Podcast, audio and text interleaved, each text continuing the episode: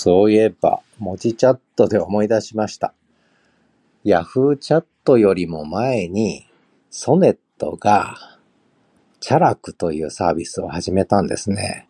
これが1998年の8月からでした。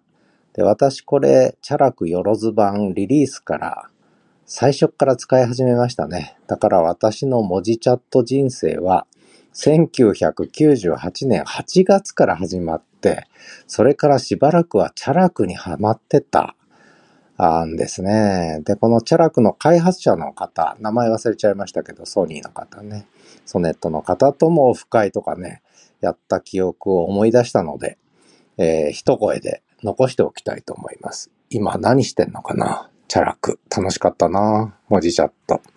ではまた。